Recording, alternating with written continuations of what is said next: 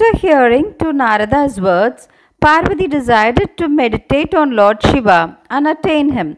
But she felt shy to tell the matter to her parents by herself to get their permission. So she sent her friends to tell them.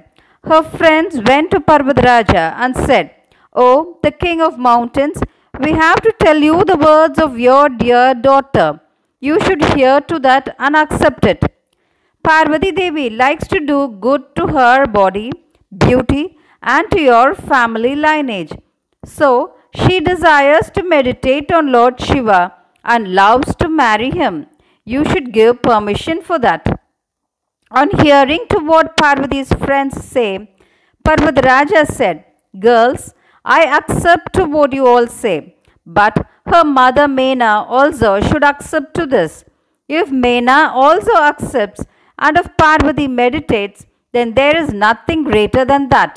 My clan will attain mukti. No doubt in this. Saying so, he sent them to his wife Mena. Both the friends went to Mena's place, looked at her, and said, O mother, your daughter Parvati wishes to meditate on Lord Shiva. She got the permission from her father. She sent us to get the permission from you. Once your order is received, she will start immediately. Pativrata Parvati wishes her body to get all the benefits of meditation. So, please grant permission. Hearing that, Mother Mena was struck with unbearable grief. She at once called her daughter Parvati and said, Parvati, why should you suffer? Because of the good deed done in the previous birth, you have born here. What problem do you have here? Why should you go and do penance? Where are you going to go? Devas are not here. Holy waters are not here. You can do the meditation from your father's palace itself. If you do so, won't an auspicious power be created? Earlier also, once you went to serve Lord Shiva. What did you attain on that? Now, what are you going to attain? Your body is beautiful and soft. Penance is very hard. That will not suit you. But still, why don't you do that from here? Saying so, she stopped her. Whatever Mena said, Parvati did not hear to that. She was thinking of Lord Shiva itself. Mena could not bear seeing Parvati's suffering. She understood Parvati's love. So she gave her permission to go and do penance. Parvati, much happy, at once prayed and got the blessings from her parents and left along with her friends to start her penance.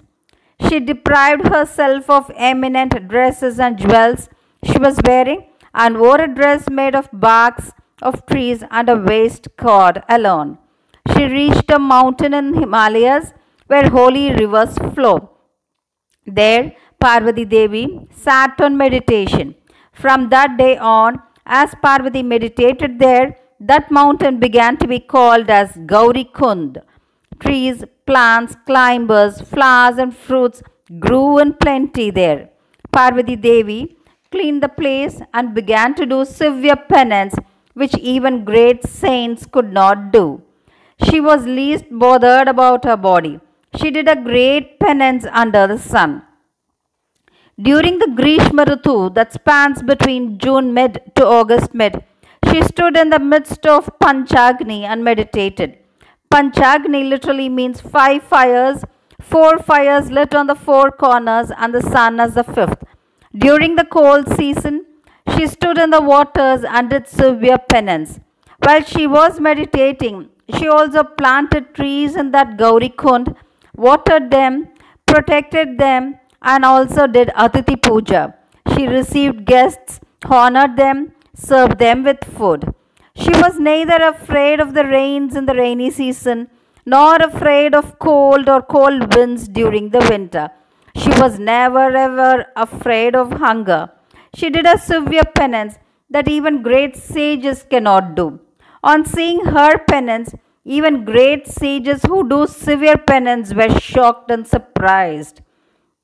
Wild animals like lion, tiger, deer, and cows living around the ashram in which Parvati Devi was meditating lived together, loving each other, not having the natural enmity that normally exists between them. Grasses, plants, bushes all flourished and grew around her ashram. Fragrant smelling flowers were in full bloom. Like this, the Gauri Kund, where Parvati was meditating, was equal to Kailash. Devas and Maharishis, seeing Parvati doing such a severe penance, got themselves immersed in the bright rays that came out of her body due to that severe penance. They went to the holy Kailash where Lord Shiva was, prayed to him and said, Kailashnath, you are Swayambhu, you are Shankara, you are merciful. Parvati Devi is doing a severe penance that could burn all the worlds. She is doing a severe penance which even Devas, sages and Danavas could not do. Karunanidhi, please bless Parvati for her penance. Fulfill the purpose we expect and bless.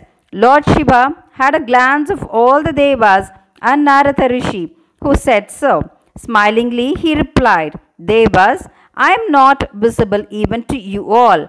Still, on becoming happy, seeing the penance of Parvati, daughter of the king of the mountains, will give her darshan and marry her for sure. You all need not have a thought about this. Your work will be fulfilled, so you all can go back to your place. Saying so, he sent them all. After that, Lord Shiva, with matted hair and in the disguise of a old Brahmin, went to Parvati Devi's ashram where she was meditating. On seeing him, Parvati Devi received him with happiness gave him water to wash his hands, did Pada Puja to him, and served him with the sweet fruits that grew in that forest. As he came in the old man's disguise, he slept for a while. Once he got up after sleep, again Parvati Devi served him with some more fruits and asked him where he had come. Lord Shiva, who had come like an old scholar, gave a sort of details about him, hiding his true form. Having one in his mind, he spoke the other out using false words. O Devi, may these waters, your strength, your meditation, all remain with fullness forever. Answer my questions. Being a small child, why do you meditate? I got affection over you, seeing you do all the pujas completely, without seeing me as a different person. Tell me your private matters. You are filled with all the benefits of meditation. If you are doing all this to attain a husband, then stop this penance with this. Gemstones do not go in search of persons who wear it. People who are in need of those gemstones come in search of it and have it. All your beauty goes in vain because of this penance. Why have you deprived yourself of the beautiful dresses and jewels and wearing this dress made of tree barks? Tell me the reason behind it. I'll be happy to hear that. Parvati Devi felt shy to answer that old learned man's questions by herself, went away, sent one of her friends to tell him all the matters.